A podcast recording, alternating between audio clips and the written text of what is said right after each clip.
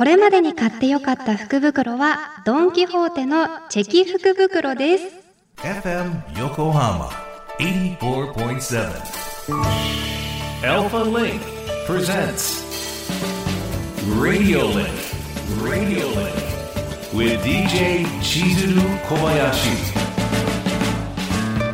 小林千鶴がお送りしております。FM 横浜 Alpha Link presents Radio Linkここからは物流モノシリンクのお時間です。知ると誰かに話したくなる物流業界のいろんなトピックスを深掘りしていきます。さあ今回は2023年自分自身の深層心理を理解し新しい年を占う意味も込めてこんな企画にチャレンジしてみたいと思います。題してリンクでサイコロジー。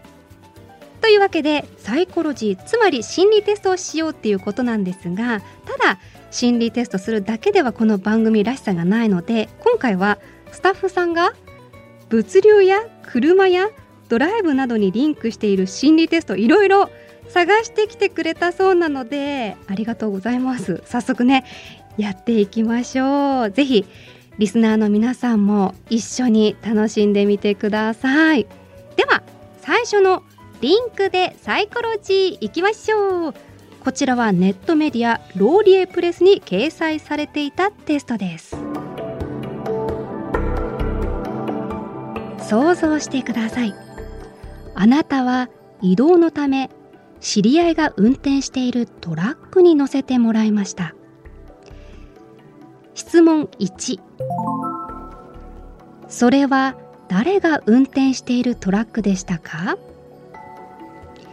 質問2そのトラックの荷台にはどれくらいの量の荷物が積んでありましたか？質問3あなたはどこでそのトラックを降りましたか？さあ皆さん答え出ましたか？じゃあ質問1えっ、ー、とね義理の弟が運転していたでしょう。にはどれぐらいの量の荷物？意外と空っぽだった。私の頭では空っぽ。すっからかん。じゃあ最後ね。どこで降りたか。みなとみらいでしょう。なんかみなとみらいがパッて浮かんだかな。以上です。さあスタジオには AD ちゃんが今います。AD ちゃんが今答えをくれました。心理テスト1の答え。トラックは大きな野心や方向性運転手は人生全般や仕事上の利害関係トラックの荷台は負担や責任などを表します。どういうこと？待って待って待って。トラックを運転していた人物はあなたが普段負担をかけてる人。負担をかけてる人？嘘？義理の弟？向こうが引き受けてくれるのをいいことに無理なお願いや頼み事をしていませんか？してる。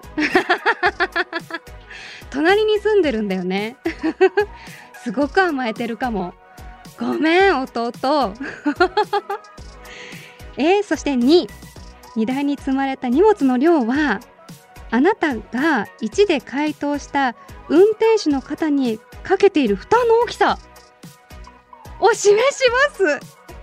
少しの荷物でしたら気にすることはないかもしれませんがもし大量の荷物だった場合にはちょっとその方への身の振り方を考え直した方がいいかもしれません。向こうは少しずつストレスが溜まっているかもしれません。よっか。すっからかんって言ったもんね。えじゃあこれからも甘えちゃおうっと。そういう問題じゃないね。えっとそして3番はトラック降りた場所が現実的な場所かっこ駅自宅会社などであれば2人の関係はビジネスライクなものであるものの安定しています。いけてんじゃん。みなとみらいリアルにある。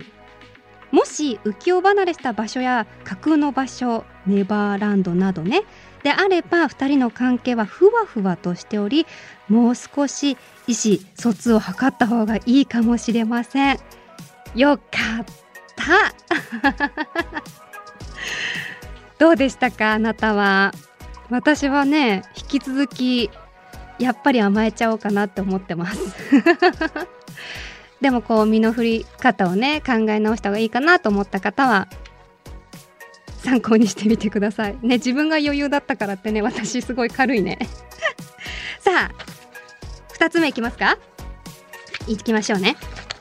さあ続いてのリンクでサイコロジーいきましょう。こちらはウェブマガジン「カエライフ」に掲載されていたテストです。想像してください。あなたは駐車場で友人を待っています。その時車内でどのように過ごしますか？1カーテレビを見る。2ドリンクを飲む。3音楽を聴く。さあ私は、まあ、DJ として3と言いたいところなんですけど実際ね子供を抱えてるとテレビ見がちかな？1かな？カーテレビ。カーテレビを見ます。さああなたはいいですか？それではドッキドキのテストの答え発表していきます。心理テスト2の答えはこの心理テストでわかることはあなたの仕事熱心さ？です。やだやめて。何？バレちゃう？バレちゃうとか言っちゃダメ？深層心理において人を待つシチュエーションはあなた自身が何かをやるときにどれだけ効率的に動くかと密接な関係があります。そして社内で何をして過ごすかは自分に任されたタスクをどれだけ一生懸命に取り組むかを暗示します。そのため社内で友達を待っている間に何かをするかによってあなたの仕事熱心さがわかるのです。怖い。待って1何 ?1 のカーテレビを見るを選んだあなたははい私。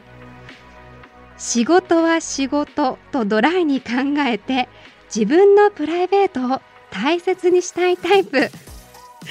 仕事より恋人や家族趣味の時間を優先しがち。そのためストレスはほとんどないかもしれませんが実は周囲に迷惑をかけていたなんてことがないように注意。注意します。本当ごめんなさい。え迷惑かけてます？どうですか？どうなんいや今日マネージャーもいるじゃん。やめてよ。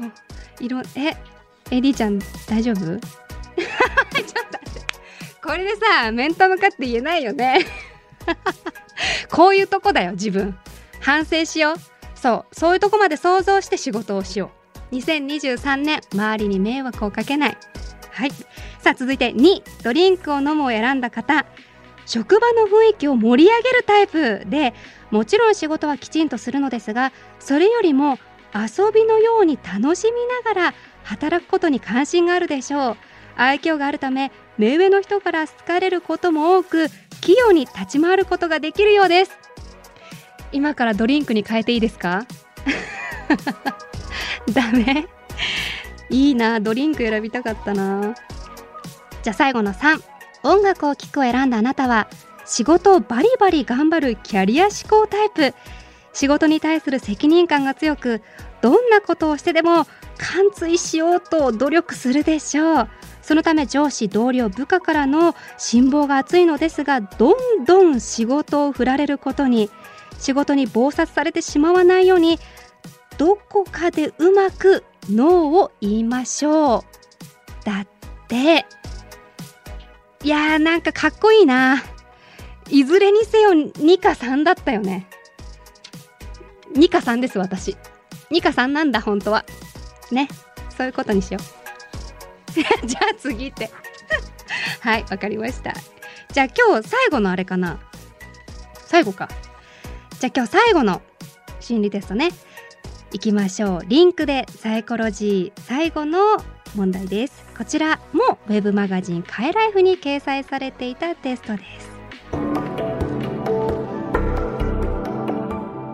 あなたが好きな車のカラーは次のうちどれですか ?1 赤系。2青系。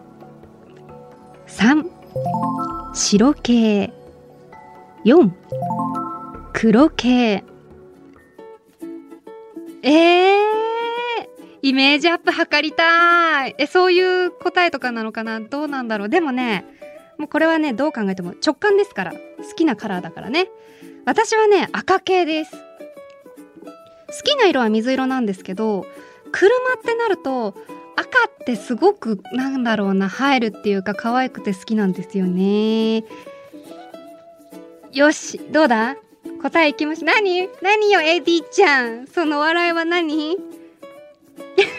ここれ大丈夫？イメージアップ？測れんのか？この心理テストでわかることはあなたの惚れっぽさです。車は速度という刺激を与えてくれる乗り物であるから深層心理において恋をした時の高揚感と密接な関係があります。そして車のカラーはあなたがどれくらい目立ちたいかあるいは目立ちたくないか。つまり恋における大胆さと慎重さを暗示するもの。そのため好きな車のカラーによってあなたの惚れっぽさがわかるのです。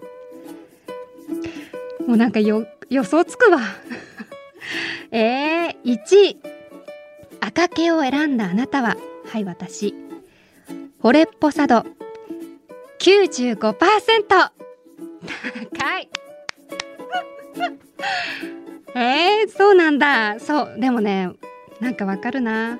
好奇心旺盛なあなたはこの人いいと感じたらすぐに恋に落ちてしまうタイプ。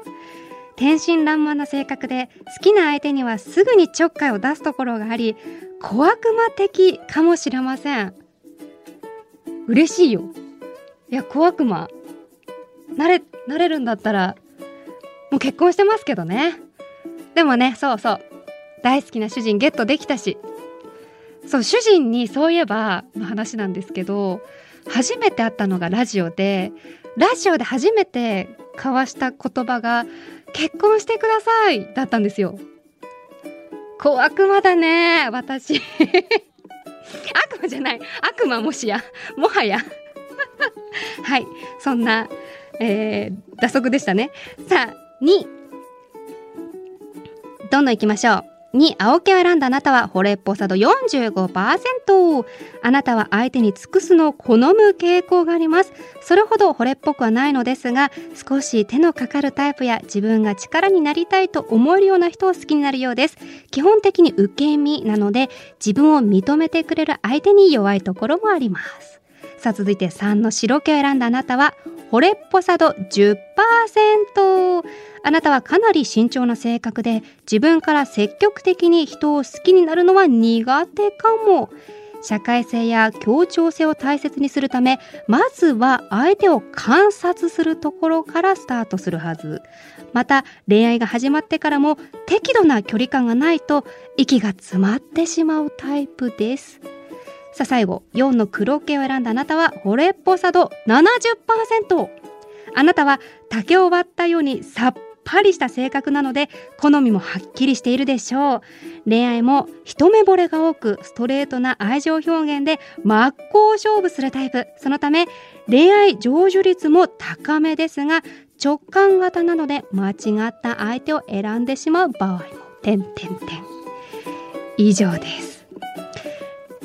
どうでしたか？楽しかったですか？